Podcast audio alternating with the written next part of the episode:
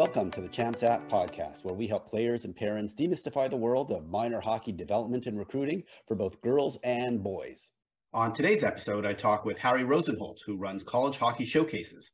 We talk about his experience coaching D1 hockey at Yale and Quinnipiac. Then Harry answers a ton of questions about the college recruiting process and how to plan for the summer recruiting season. Harry gives some great advice on how to reach out to coaches and what to do before and after events. So I hope you enjoy it. Before we get to today's amazing episode, I wanted to give you an update on Champs app. We now have over 80 college coaches with verified Champs app profiles, most of them from D1 schools, and we continue to add more coaches each week. Once you create your beautiful, free hockey resume on Champs app, you will have a personalized profile link to share with coaches and teams, or you can connect with team coaches directly within Champs app. Coaches not only learn more about you as a player, but they also get notified of your upcoming schedule, when you add videos, and where you are playing if you change teams. Just go to champs.app and click the sign up button to start or update your profile. If you want to learn more, look in the show notes for links to the list of college coaches using Champs app and videos about why and how to create your free Champs app hockey resume. I'm very excited to have on the podcast Harry Rosenholtz, Executive Director of College Hockey Showcases. Originally from Long Island, New York, Harry was an associate head coach at Yale and Quinnipiac for 12 years, and then the head coach of the Spanish U18 and senior national women's hockey teams.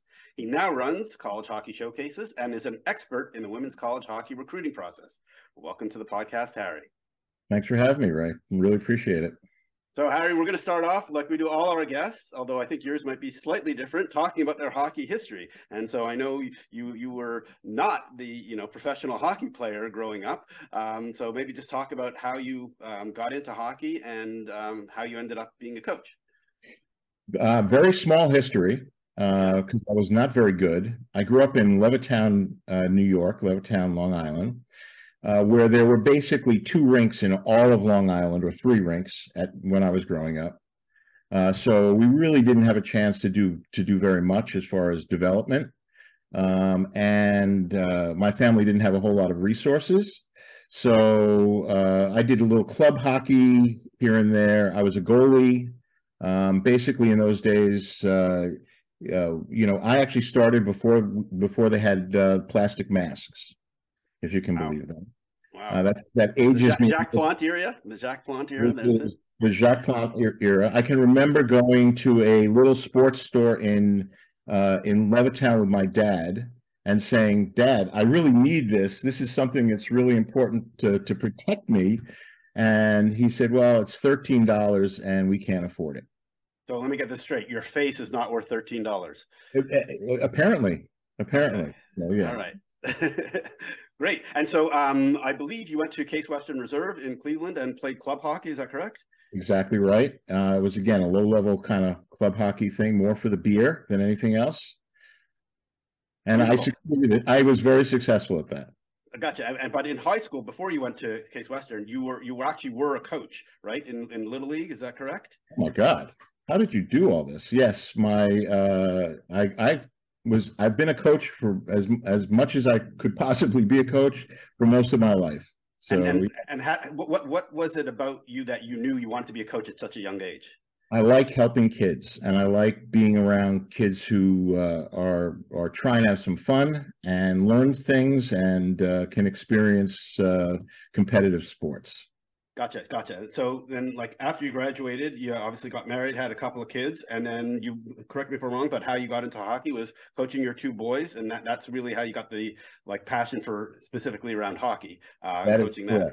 That is correct. I coached uh, my boys, I guess, for eight or nine years. Not only my boys, but other kids, and um, and thankfully, I I handed off my coaching uh, of my boys to other coaches yeah. um, who did a better job. And uh, but I was able to coach some of the other uh, some of the other kids, and we had some some great success uh, with youth hockey on the boys' side.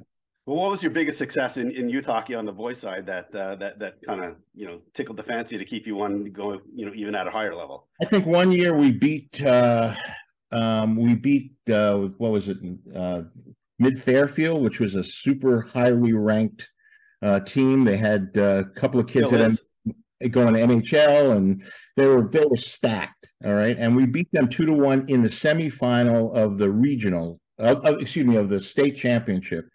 All their parents had all their tickets punched already to go to Chicago, and uh, and we pulled off a two to one upset.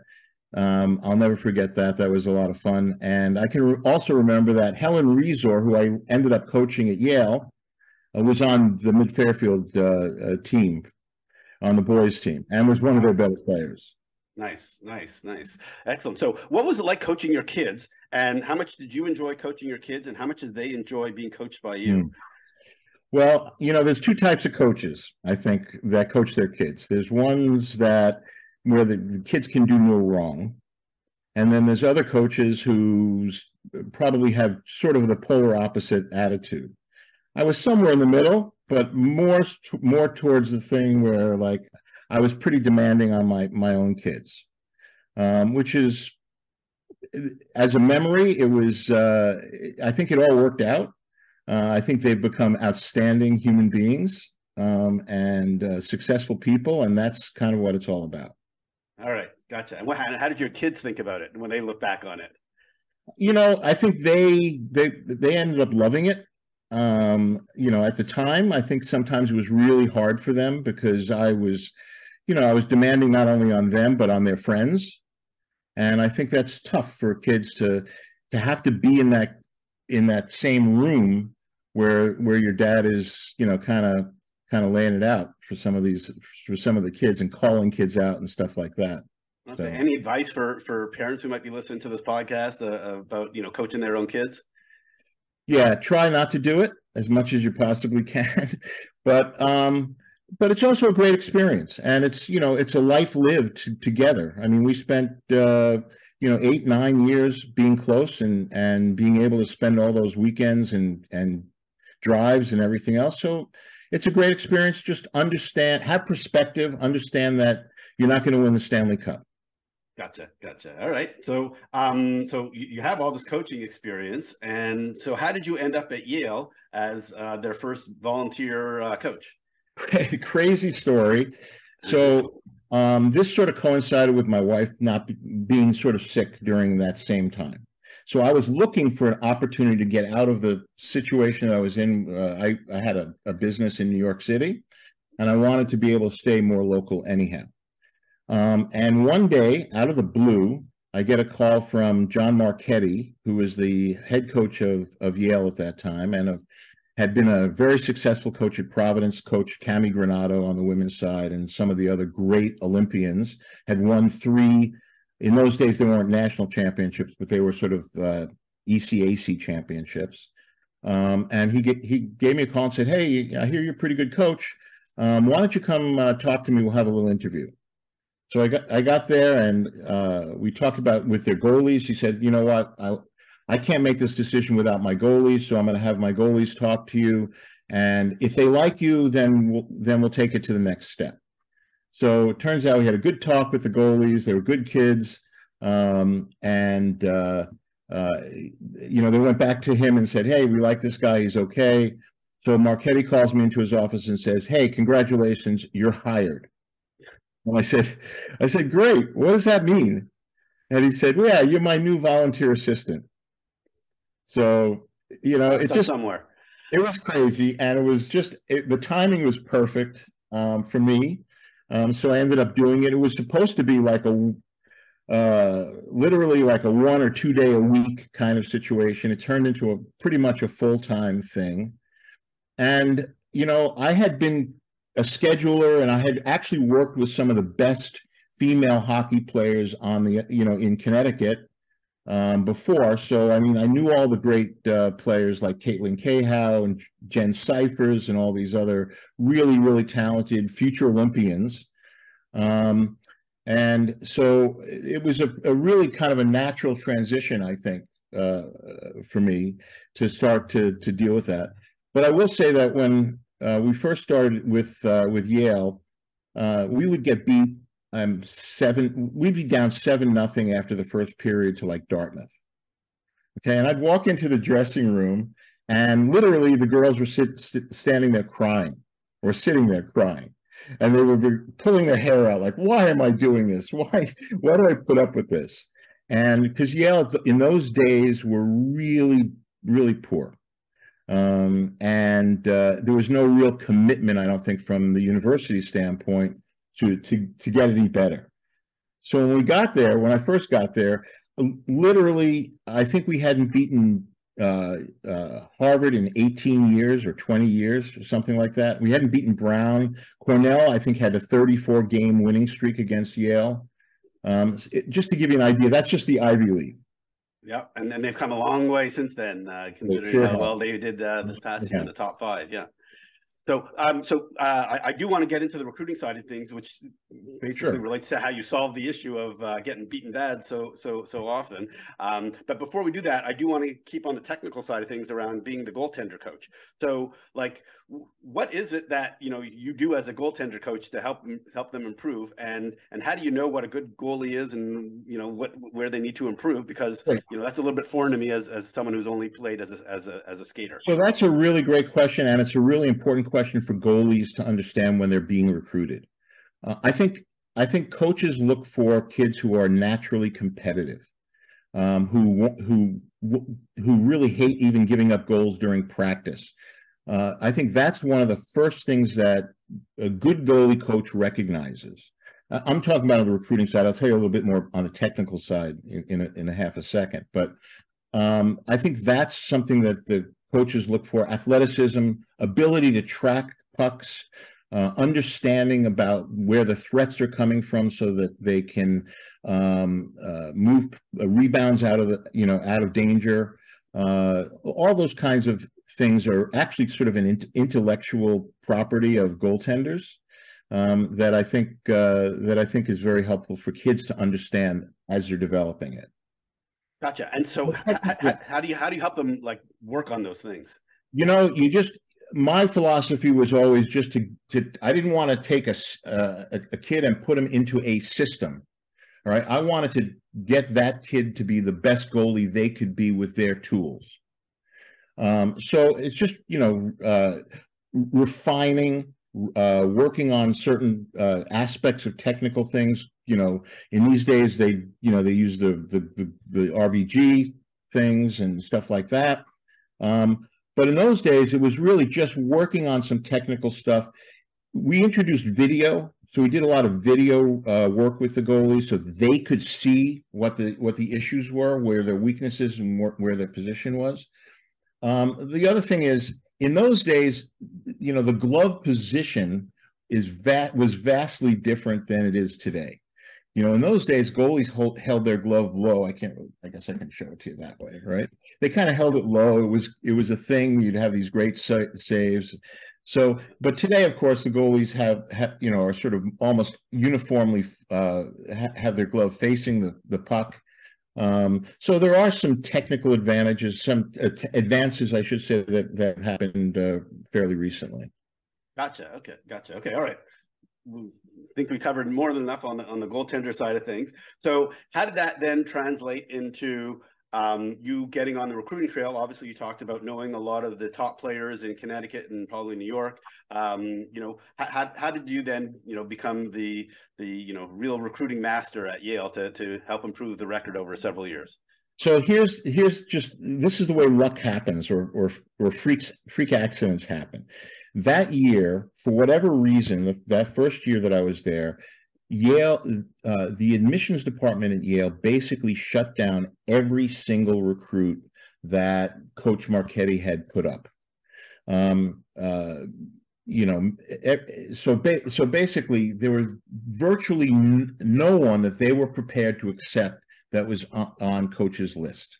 This is for the academic reasons. Is that correct? Yeah, for for academic reasons. Yeah. Most, you know.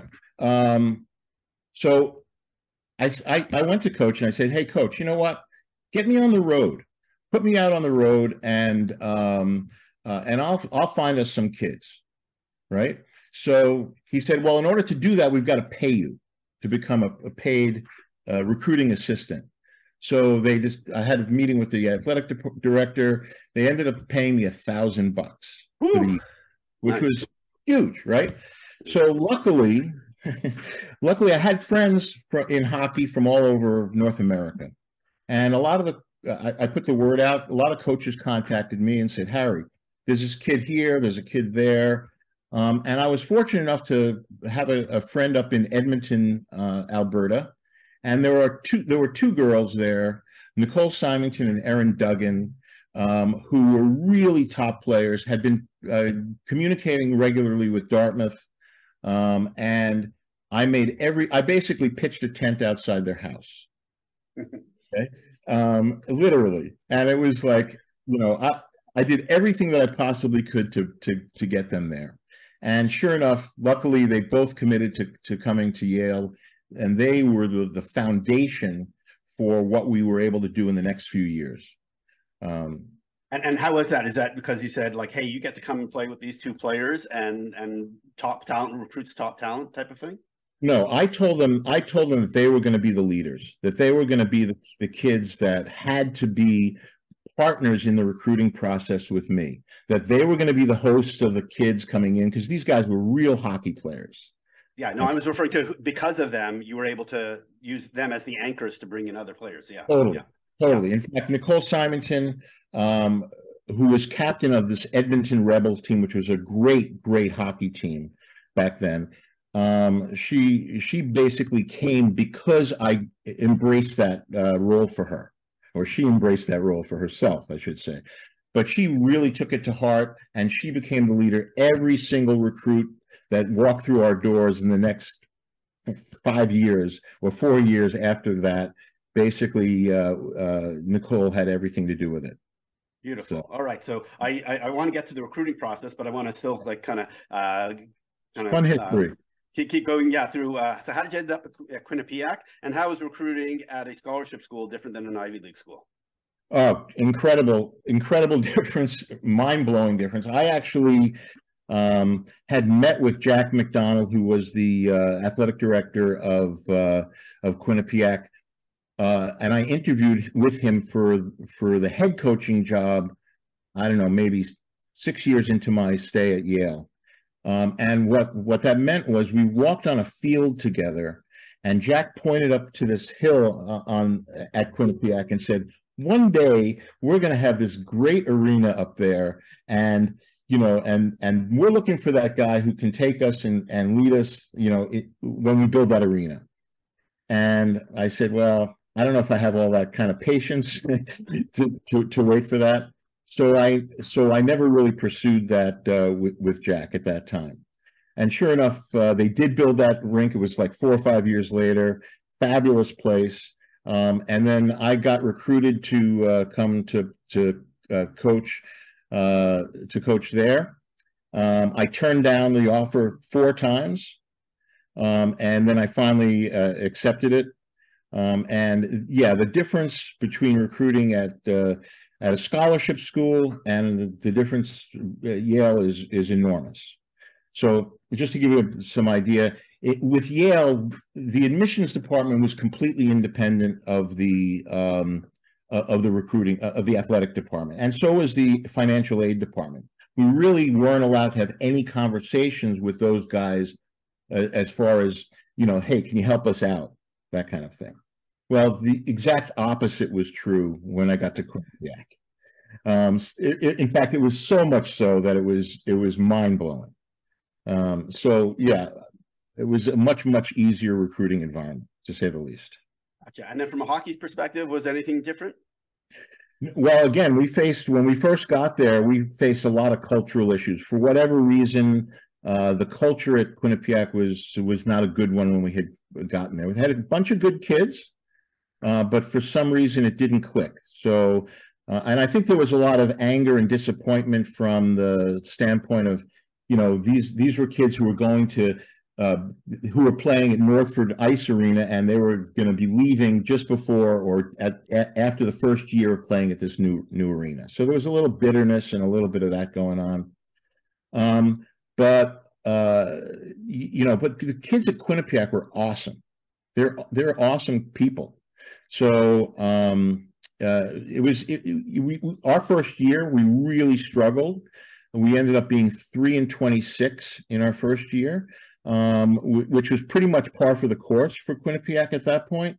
But by the middle of the year, we had started to get close in games. We had recruited uh, a very good young player named Heather Hughes, who won Rookie of the Year in the ECAC that year. Um, but basically, it, it, was really the beginning to to sort of at the end of the year we were we were like one goal away from winning uh, a bunch of games, so it, it, was tight.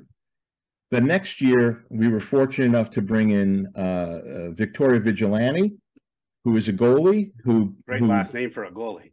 She was great. I can remember walking around Yale with her as on a tour um, and uh, it, it never really happened for her that way.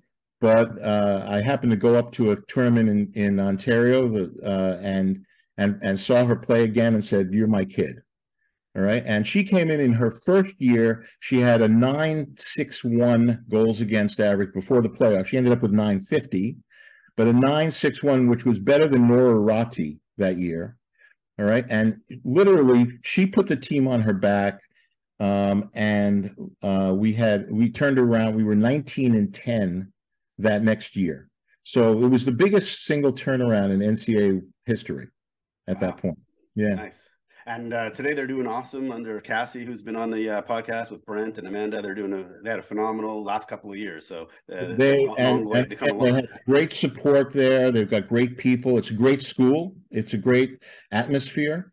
Um, so yeah, there's a lot of things uh, to to sell at that at that university. Yeah, and of course the men's side won the national championship a couple months ago. So um, yeah, that's so uh, that, well, that, and that's also too. part of it. They have that relationship with the men's side, you know, where where they are the women are have always been treated equally, as far as I I could tell, and that's that's hugely important on the recruiting side. Absolutely. You know, if, you have, if you can say to to recruits, well, you're going to have the same uh, resources that the men's team has. Okay, there's a lot of schools that you really can't say that, but at Quinnipiac, Quinnipiac you can. Yes. I can mention Michigan is one of those schools, so um, that's a perfect example. So, all right, uh, so we need to keep moving forward. Talk about your work with the Spanish national team um, and uh, how you got involved in that, and um, what that experience was like. This was a great joy for me. Um, I uh, have this camp that I do in Sweden, which we'll talk about a little bit. Um, and uh, it's been it's been a great camp. This is our seventh year doing it. Well, well, during one of the years that we, we were there, I guess I was doing some drills and working with some kids, and there was a Spanish parent there, and and he came up to me and said, "Hey, you know what? We just lost our head coach, who was a Swedish guy. Um, would you consider becoming our the head coach of the Spanish national team?" And I said, "Well, I certainly would have a conversation about it." And we had this talk, and literally within within two weeks, I was hired as the head coach for both the under 18 and the the senior national team. Beautiful. Yeah. And obviously then you now have a lot of connections to Europe, which we'll we'll talk about in, in a few moments. So uh, one last question just about kind of your background. Um, so you, you've been recruiting for years and years and years and met thousands of uh, female hockey players. How many letters of recommendation have you written? Oh, tons. Tons. In fact, I have to say that one of the things I'm most proud of is writing these letters of recommendation for medical school and for law school. And I think I have a perfect track record. Like literally, I think I'm like 27 and 0, right. which is which is pretty good. So basically, you're you're soliciting now parents to ask you to like letters, letters of recommendation for kids you've never met for for them to get into med school and law school. Probably not, but yeah. Beautiful. All right, let's move on to the recruiting process since you're you're really a, a guru in this whole area. So let's start with the most obvious question, which is how has recruiting changed in the last 25 years? Yikes. Well, um, the game has changed, right? The, and the female game is is really at a great point right now, where it's it, it has credibility and it's growing, and there's a lot of money, and it's really a it's really become a, a, a great thing. Um, the recruiting game has changed in some ways, in some ways it hasn't. But I would say, you know, I can tell you just to give you just to go back to 25 years my in in my, in those days we would go to three tournaments as recruiters basically three tournaments a year they were massive tournaments um, and we would do all of our recruiting in those three three or three or four tournaments What time of year were those, were those tournaments? Just curious. So there was um, there was the hockey night in Boston was actually a, a, a big tournament in those days. So that was in the summer, uh, and then there was a tournament up in um, uh, in in Ontario. I'm trying to think of it. Might have been Brampton. Okay. Uh, or Mississauga in those days had a had a, a pretty big tournament. That was at Christmas time, uh, and I'm trying to think of the other major tournament in those days. There really weren't many. Maybe so. Minnesota or Michigan or something like that. Uh, Minnesota, they, they didn't have any major like recruiting events in those days. I got you. I got yeah. you. Okay. That was that was before Minnesota became a, an NCAA team. I got you. Yeah, yeah. they were a little bit later on. All right, so um, let, us bring it fast forward to today. Um, you're seeing what's going on with some of the top five teams uh, picking off uh, players from other teams, the top players on other teams. Um, you know, what, what's your impression on what's going on in the transfer portal today, and specifically around the impact on the incoming, you know, 2024, 2025, 2026 classes, and how to, how they should be thinking about things because they're seeing that at the top schools they may not be getting nice time because those are going to transfer top player transfers from other schools. Yeah. Well, look, I'm old school. Okay, so I, and I I'm admittedly old school, so it's a little bit distressing to me in certain ways that uh, that this is what's what's happened now with women's hockey because it never used to be that way. Um, and I place a lot uh, of emphasis on loyalty and on commitment. I think those are values that, as coaches and people uh, involved with women's hockey, that we do need to teach. But I also do understand that the that a, a top player who's who is uh, on a on a kind of not winning team or a team where they really have no opportunity to get to the to the to the promised land why they would start to look at other uh, opportunities to to play for the big four or big five kinds of schools um, how is it impacting things? Uh, it's have it's having a major impact. It's have you know I think that today kids when they're getting recruited they're they're already thinking about where they might transfer to. This is something I never even thought would happen. Um, but literally, I've had conversations with girls now and their families that are saying, "Okay, well, we'll go there for a year and then we'll transfer." Yikes! And, and I, I, you know, obviously, I it, it's it's astonishing to me, and I kind of would advise against that kind of mentality.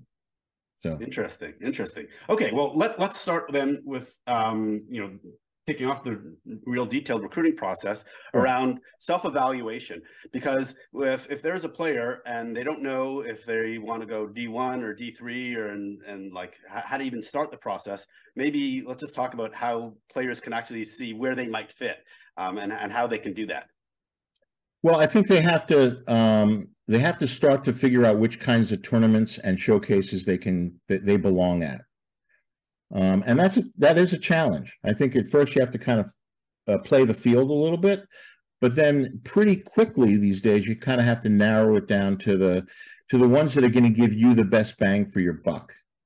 Um, how, how, how, do you know, like, you know, so let, us say you're in a market, um, let me like like somewhere in Massachusetts, right? And so there's tons of you know AAA female hockey players. How do you know how good you are relative to your peers, just even locally?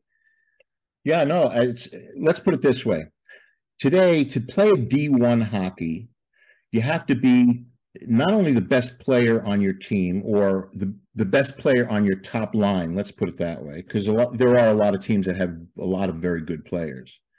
Um, but you have to be among the top players on, on, your team. If you're if you're a fourth line player on a good team, um, chances of you getting picked up for D1 are going to be pretty slim.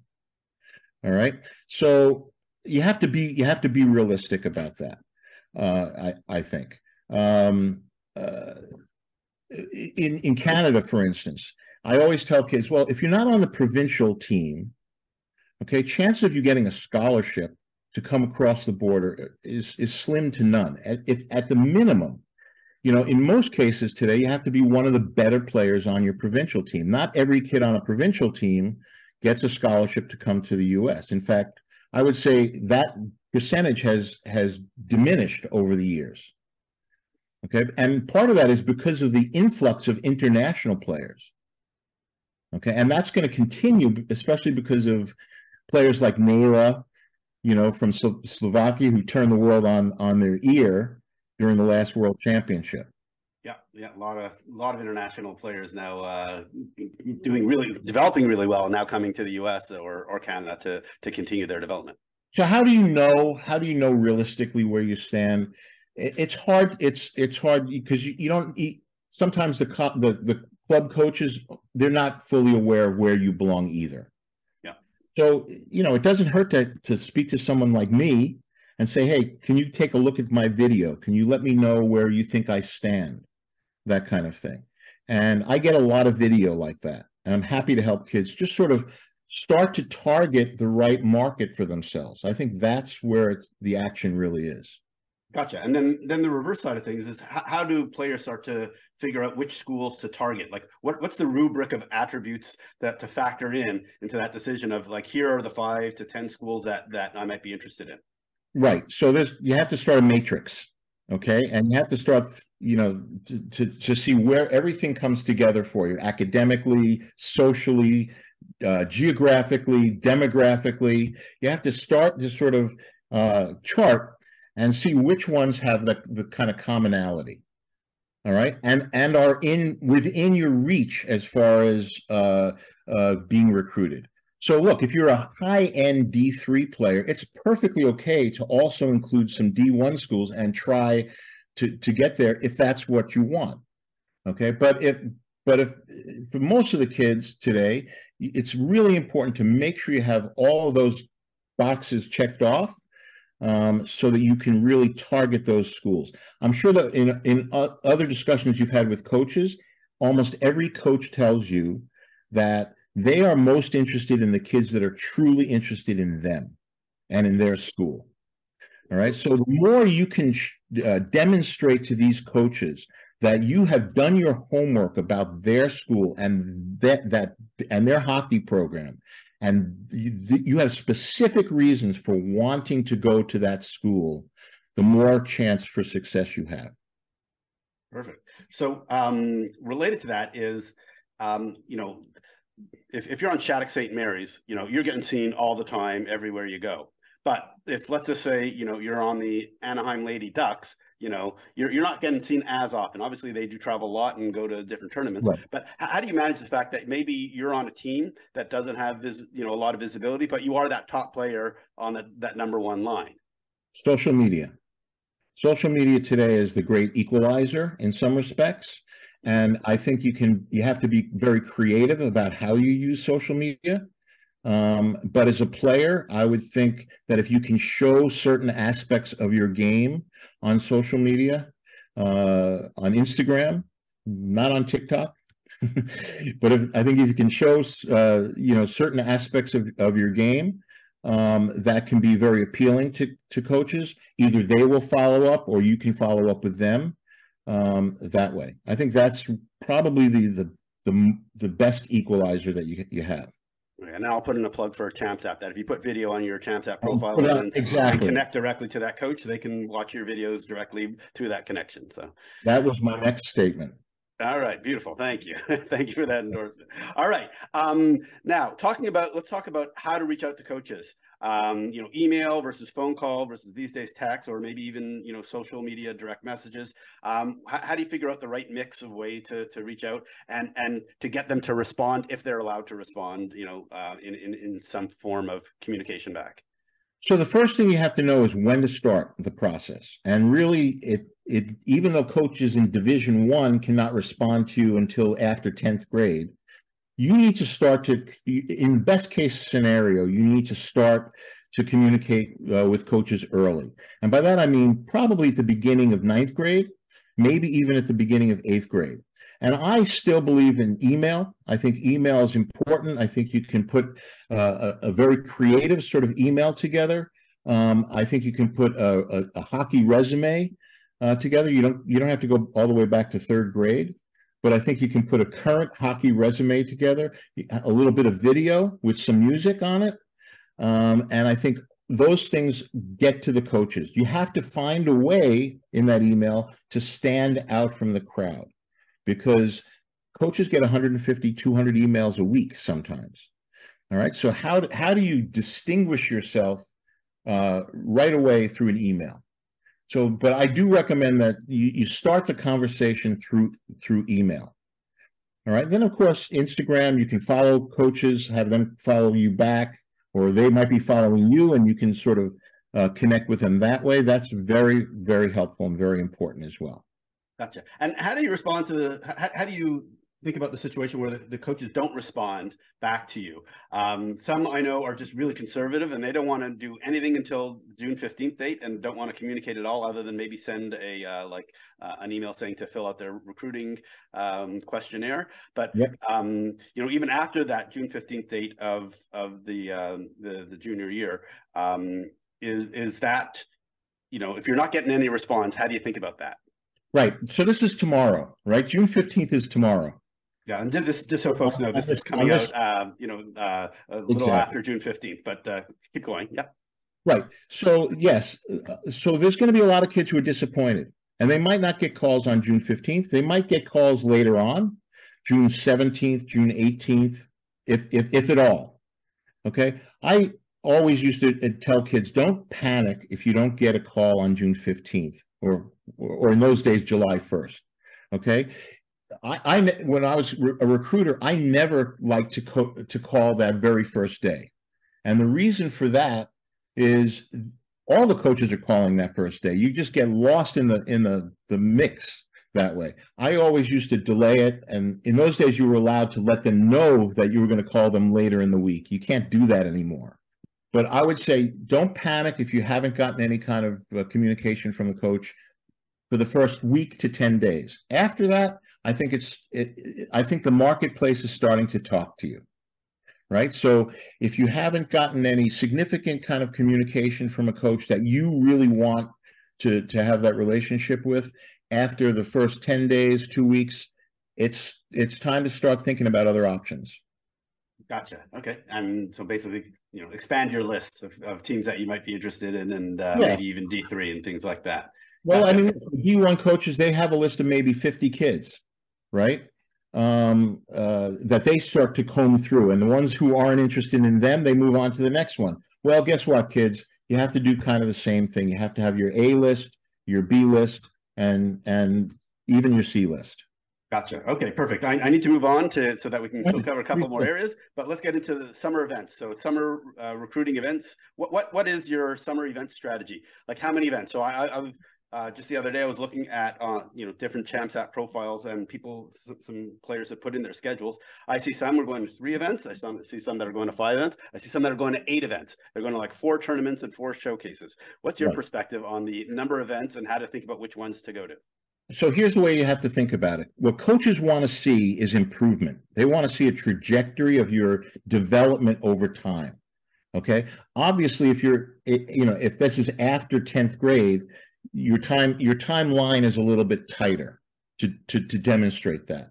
But in general, for the younger players, what coaches are looking for is the trajectory. They want to see kids that are committed, that are dedicated, that are really going to continue their growth as a hockey player. When I was a, a recruiter for college, I always recruited kids that I thought were going to be great in their third year. All right. A lot of schools today they want a, a what I call a, a, a, Polaroid. They want a snapshot of a kid that's going to help them immediately because they have those needs. Okay.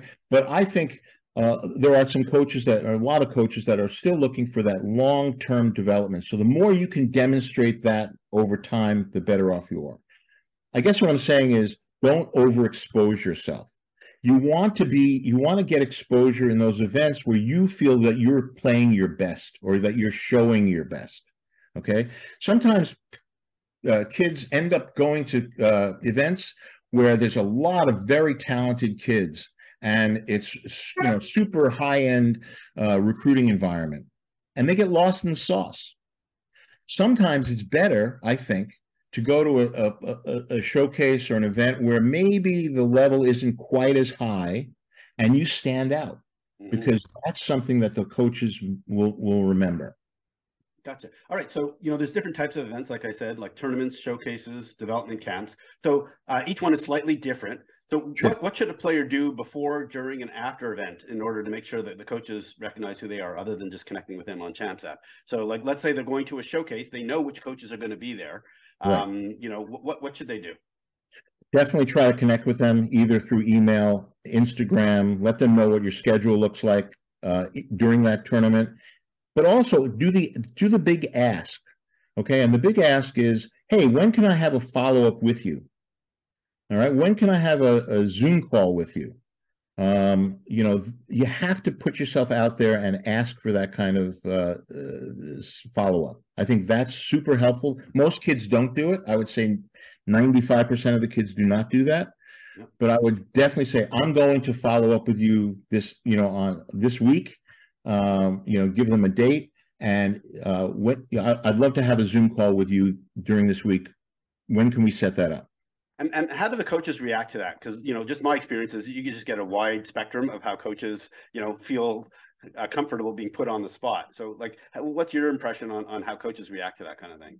I think that's going to be true of any kind of recruiting thing. Coaches are all different, and they all have different attitudes about it. Um, a lot of them don't want to be put on the spot. A lot of them are uh, more willing to sort of uh, help the kids along, even if they're not at the top level of their recruiting uh, profile.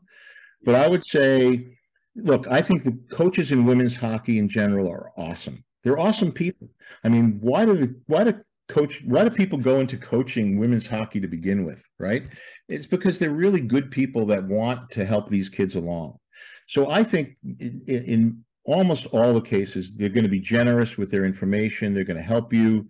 That's who they are yeah, for some of the top teams that really get bombarded because everybody wants to go play for those super top teams or top universities, um, it's hard for them to respond to every every player. So understand understand that going in. You may not get a response from one of those guys. That's just yeah. the way it is. Uh, anecdotally, I would actually say the opposite is actually I find that the top teams are really the top teams because they do respond. Um, and, and, even if they know they have no, uh, you know, the player doesn't have a choice. I, yeah. I just see, I, I, see it firsthand because I see, you know, um, you know, how many connections some of these coaches have uh, on Champs app. And so the, I see the top coaches and the top teams actually, you know, making sure that they, they, they, every kid feels special and, and still remains positive on their school. I think, I think today good coaches do respond and that's how they build their teams. That's how they exactly. become top teams. So exactly. those coaches who have done that, right, that's part of their history. They're not going to change. Gotcha. And anything different about where you don't know which coaches are showing up to an event? Um, you know, like uh, um, you know, there's the Beantown, for example. You know, at the end of the summer, you don't know which coaches are going to be there. I mean, obviously, every New England um, Division three coach is going to be there, but you don't know which uh, head coaches or associate coaches for, I would say just, just stay the course. You pick. You're still the buyer. Okay, you're still the shopper here as a recruiter, as a recruit. All right. You you're the one who gets to pick which school ultimately that you you're going to go to. All right. So stay the course. Go with the, the schools that you want to communicate with. Okay. Don't the, the don't get distracted. Don't try to get to everywhere. If they if if the coaches happen to see you at a Beantown or someplace like that and they like you and they want to follow up with you, okay, great. But I would say pick your eight to ten schools, your target schools, and and just really work those schools. Perfect. All right, and and make sure that those are appropriate for your level of play. And exactly. that's the matrix. Make sure it's all good. Yeah. Gotcha. Okay, so now related to this, why is the CHS Sweden Girls High Performance Camp so important? It's a miracle. It's been a little bit of a miracle camp. Okay, we started. I used to go to, to, to Sweden as a recruiter. I did it for eleven years on my own. So I built a lot of relationships with a lot of people in Sweden and in Europe that way. Um, but here's the here's the miracle we have kids from 25 countries or more this year. We'll have kids from 25 countries coming to that camp. Many of them are referred to the camp through their federations, through their top, through their federation people. So these are some of the top kids in Europe, in in in everywhere, right? Including North America. We get a lot of kids from Canada and the U.S. Um, so it's it's the only true high performance camp that lasts for two weeks. All right, so it's actually a development camp. We really focus on development. We have unbelievable skills instructors there. And this year we're going to have 16, 14 to 16 Division One schools who are coming over, co coaches who will be on the ice with the kids. They get to spend uh, a, a solid week with them. All right. And here's the here's the secret sauce. They get to have lunch with them. They get to have dinner with them. They get to know them on and off the ice. It's it's just a remarkable thing. And the result is we've had more than 115 kids in the last four years get scholarships to to to play in the NCAA. Wow. And, and, and just so folks can understand, what's the ratio of player to coach uh, at, at, this event?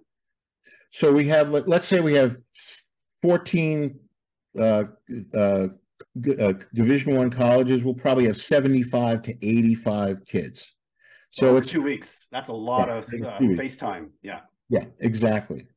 And and correct me if I'm wrong. Like it, this isn't about playing games and stuff. This is about getting better over the course of the two weeks that's always been my that's what pushes me as a as a as a person involved with women's hockey is i want to help develop the game all right so i'm not afraid to have kids from slovenia come to the camp who who may at first not be as as as strong as some of the other players but by the end of the second week they're they're right in there they're right in the mix all right so i love that development piece i think that's super uh it's super important to me um and i want to continue to do that Beautiful. And and you, you, know some of the coaches that are going there are some pretty big names like Carol Watchorn, who's now the head coach at BC, and you've got uh, you know other Ivy League schools. coming. We've got Minnesota coming. We've got some, but but all the schools that are there, they all have bought into my philosophy, which is to they're there to help those kids improve, um, and to get to know them. And I think one of the great things is because they are able to spend so much time with them, it demystifies the process. They they feel comfortable talking to the coaches, um, and I think that's that's really really helpful.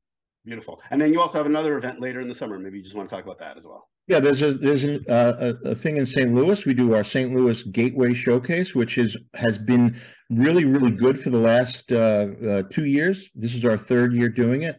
It's in the middle of the country. It, the Everything is relatively inexpensive. The hotels are good. Um, what we do there is we have a very high coach to player ratio. All of our events, we like to have the best uh, coach to player ratio that we possibly can. So, for instance, we'll have like 20 uh, uh, colleges at uh, in St. Louis. We might have 85 to 95 players, maybe 85 to 100 players. So the kids get genuine looks.